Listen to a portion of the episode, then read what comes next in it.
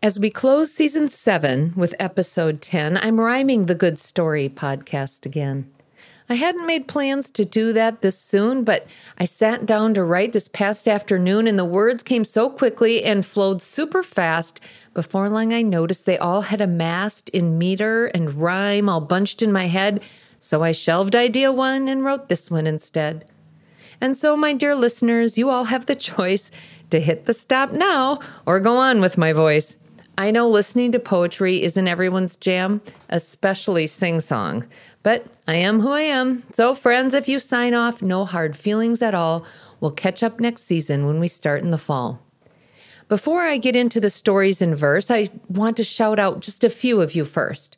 A big thanks to David, my producer. You're great. And hello to my listeners in Washington State. Hello, California, Ohio, Illinois, Iowa, Minnesota, you bring me great joy when you share how the Lord has been speaking to you as you live out your lives and have good stories too. And hello to the listener who was just recently revealing that you tuned into Good Story while you rest and are healing. Hello, listeners in Texas, New York, and in Delaware.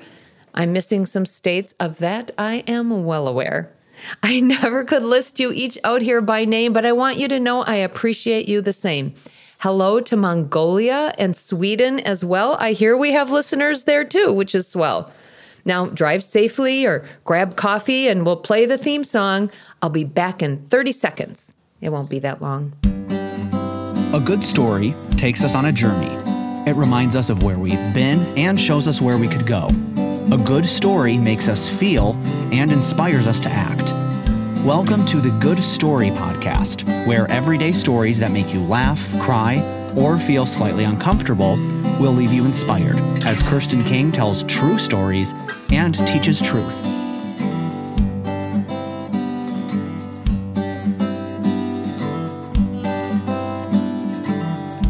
There's a verse I've been thinking of this past week or so as I read it again in the book Jayber Crow. The book Jayber Crow? You might think that was odd. Aren't all verses found in the book by our God? Well, yes. This verse first was in John chapter 3, but was quoted again by Wendell Berry when he wrote Jayber Crow, as I aforementioned. And when he said it, it grabbed my attention. The verse is quite common. I've heard it a lot. You likely have heard it and maybe you've been taught about what it means and why it's been said and how it gives hope to us all when we're dead. John 3:16 starts, God so loved the world. I'm pausing there now before the rest is unfurled. These five little words spoke volumes to me. And reading last week made me stop, look, and see that I've rushed through this verse and missed this great truth, this great truth that I learned when I was a youth. God so loved the world. He still loves it so. He loves all of creation he made long ago. Cosmos in Greek means the world as a whole, like the stars in the sky and the paths that we stroll, the birds of the air and the fish of the sea and the forests at large and each singular tree, the flowers that bloom and the grass that is green and probably more things that are yet to be seen. God loved what He made. He said it was good. He wants us to care for it, and we certainly should. It's his masterpiece we live on. We're caretakers at best of his six days of work before his seventh of rest. Let's not forget that. I've been glad for that thought and was thankful to read it in the book I had bought. And now I'll expound on the rest of this verse, for we all love to read the reverse of the curse. The verse, it continues God so loved that he gave. He gave his one son, and he gave him to save. He'll save whosoever believes in his name, and to all who believe, this is what they can claim. God promises life and life everlasting. Believers won't perish. That's rather contrasting with what we deserve, for sin deserves death. But God's Son, whose name Jesus, gave up his last breath. He said to his Father, I commit to you my spirit. And when it was finished, we weren't there to hear it, but we hear it now and can believe it is true and trust in the work that was God's work to do. Why did God do it? It's His love demonstrated. his promise fulfilled that had long been awaited. And his love gives us hope even when we feel sad. And I thought of this verse when I sat with my dad. Each time we're together, he walks down memory lane, looks at pictures of mom, and then wants to explain about the last time he saw her and how blessed they have been to have shared such a love. And he'll start up again with the day of their wedding and the house on the lake and their kids that love Jesus. Then his voice starts to shake. We stop and we pray and we thank God together for the grief that we have that's not grief forever. But for now, it is here, and I notice it more as this week I am feeling what I've been through before. I knew that this day was coming up soon. I knew my mom died two days before June.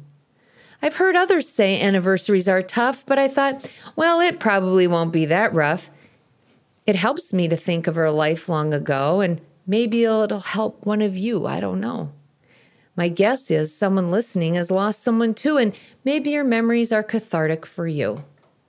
My memory lane winds around quite a bit. Some memories are funny, some I wish I'd forget, but they all join together and leave sweetness behind. So I'm grateful for each. Now I'm going to rewind. I've had a whole year to adjust and to think, and this year has flown by with each blink after blink. I blinked back the tears when the days got much hotter, and I kept reminiscing about being her daughter I had so many memories that she'd love to hear that I'm going to share now as if she was still here. Mom, I thought about lunches out on the front stoop with pickles and chips in your own little troop of four kids or two, or perhaps there'd be three, but my favorite of all was just you with just me. You'd tell me to sit on the steps and just wait, and I knew I'd enjoy a lunch that was great. Our sandwiches would have four sections to eat with my favorite sandwich spread and some good deli meat. We'd sit and watch cars, and then people walk by, and I'd feel so special that it was just you and I. I blinked back more tears when I cleaned out your house, and I saw your handwriting on notes to your spouse, and smiley stickers on cupboards and doors, and your little hair clips I found on some floors. I packed up some boxes and sorted out things to give Olsons and Bromans and Webbs and the Kings. I saw recipe books with post its galore and I read about things that I'd eaten before. I remembered your lists of menus for dinners and how you would mark the ones that were winners. and then I remembered when you wanted to share how to make a rice pudding, but I didn't care. I said, There'll be time to learn about that someday. See my tennis racket? I'm well on my way to do something else, and I clearly don't care about how to make what you're making right there. And maybe five years after that conversation, I called you up, Mom, for a clear explanation and how to make pudding that's made out of rice. And you told me, and when you did, you were nice. Although I must say, I didn't much chuckle when you said three quarters cup rice and water up past your first knuckle. I said, That sounds weird, and you should probably measure. But the hastily written recipe is one now that I treasure. And remember flower shopping? I thought I would die. You'd walk down each aisle and I wanted to cry. It took you so long. And you talked to each person. Hello, have you met our middle daughter, Kirsten? I remember the greenhouse and each plant and each stake, and I told you that Bachman's gave me a backache. But you didn't seem to care. You didn't speed up at all, and I thought that this summer is going to turn into fall before you pick your geraniums and spikes for the pots. I thought you should know now. I like flowers lots. and this past Mother's Day, when I missed you like crazy, I bought and I planted your favorite, a daisy. And when we'd go shopping, 100% of the time I'd be certain each moment we spent running errands, which you always called going bumming, I knew all the time you'd persist with your humming. It began in the car and it just wouldn't stop. The music went on all the time when we'd shop. Oh man, that would bug me when I was a kid. And last week I hummed when I shopped. Yep, I did. And last night, Kenny and I drove right past the skate store. Strauss Skates by Cope Avenue. And I thought of one more interaction we had. If you were here, you'd remember that time when I bugged you that night in December. Dad was at the hospital making rounds that one day, and we were all excited to go outside to play. Dad shoveled the ice rink just that night before, and I had plopped down on our lakeside porch floor. You were tightening skates of us kids one by one, and when my turn came up, I had come all undone. You just couldn't lace them up as tightly as Dad, so I complained much and I knew it was bad. I whined and I fussed and I kept on entreating. Lace them tighter, Dad does. I wouldn't stop repeating. And you laced them up tighter. And this is the truth you gritted your teeth and you chipped your front tooth. While it wasn't a story you often would tell, we didn't forget it. I know that full well. Our home was a place you enjoyed every day. I couldn't count all the times that you'd say while you stood with your hands on your hips looking west, Can you believe we live here? It sure is the best. I appreciate that now, and I'm not exaggerating at all. One day when the leaves changed, it was sometime last fall, I looked out my window and said out loud to Kenny, I wouldn't live anywhere else. Nope, not any. And I know I don't live at your home on the lake, but your gratitudes followed me. And that I will take And into all your kids, Mom. You've passed that along. We make where we all live our place to belong. Mari just loves the Pacific Northwest, and Gus always says that Eagan's the best. Betsy loves New York, winter, spring, summer, and fall, and I am so glad that I live in St. Paul. Now, listener, you might wonder what does this have to do with the verse that you mentioned back in like stanza 2? I'm sure some of you can tell. I hope it's easy to see that God so loved the world was a lesson for me that was taught by my mom each day after day with her humming and singing as she'd go on her way. She found great delight in each fish, bird, and tree. Each flower she noticed, we needed to see. God so loved the world, so should we, for he made it. And because we love him, let's not desecrate it. That's lesson one from the first five words alone. And then lesson two shows how we atone for our sins with belief.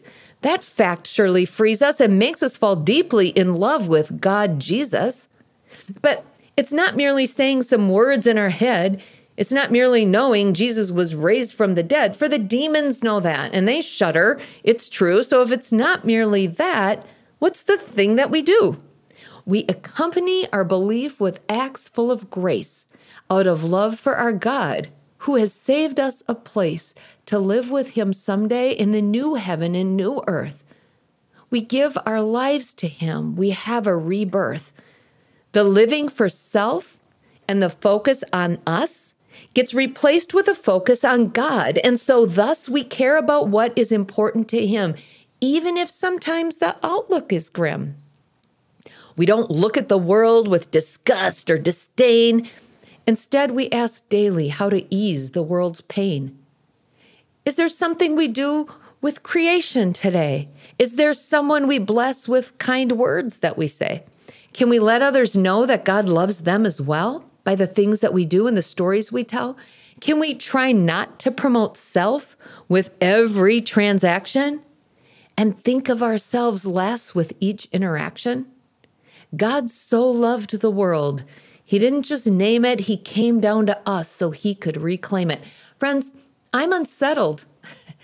And I'm asking God to show me exactly what He wants me to do. It's important to me that God's word is revered, and I know that it's crucial that He's also feared.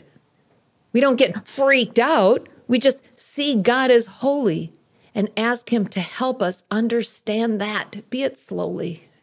God so loved the world. It's said in his book. I'm not saying we love all the greed and the gook, but we love what God made and who he made. Yes, we ask God to redeem and to heal and to bless. My prayer is that followers of Jesus all would seek to be kind, to be loving, and good to those all around them just like Jesus did. He loved those in need and saw each little kid. He cared for the outcast, downtrodden, and weak. He said it was actually the sinner he'd seek. Those all in charge of religion in those days were yelled at by Jesus, who confronted their ways of exploitation and greed and misuse of his word. And the leaders then all were mad as they heard. If we're to take seriously God so loved the world and the rest of this verse, like we've now unfurled, we need to be sure that our lives are lined up with what Jesus says and not what we've made up. And we surely can do it.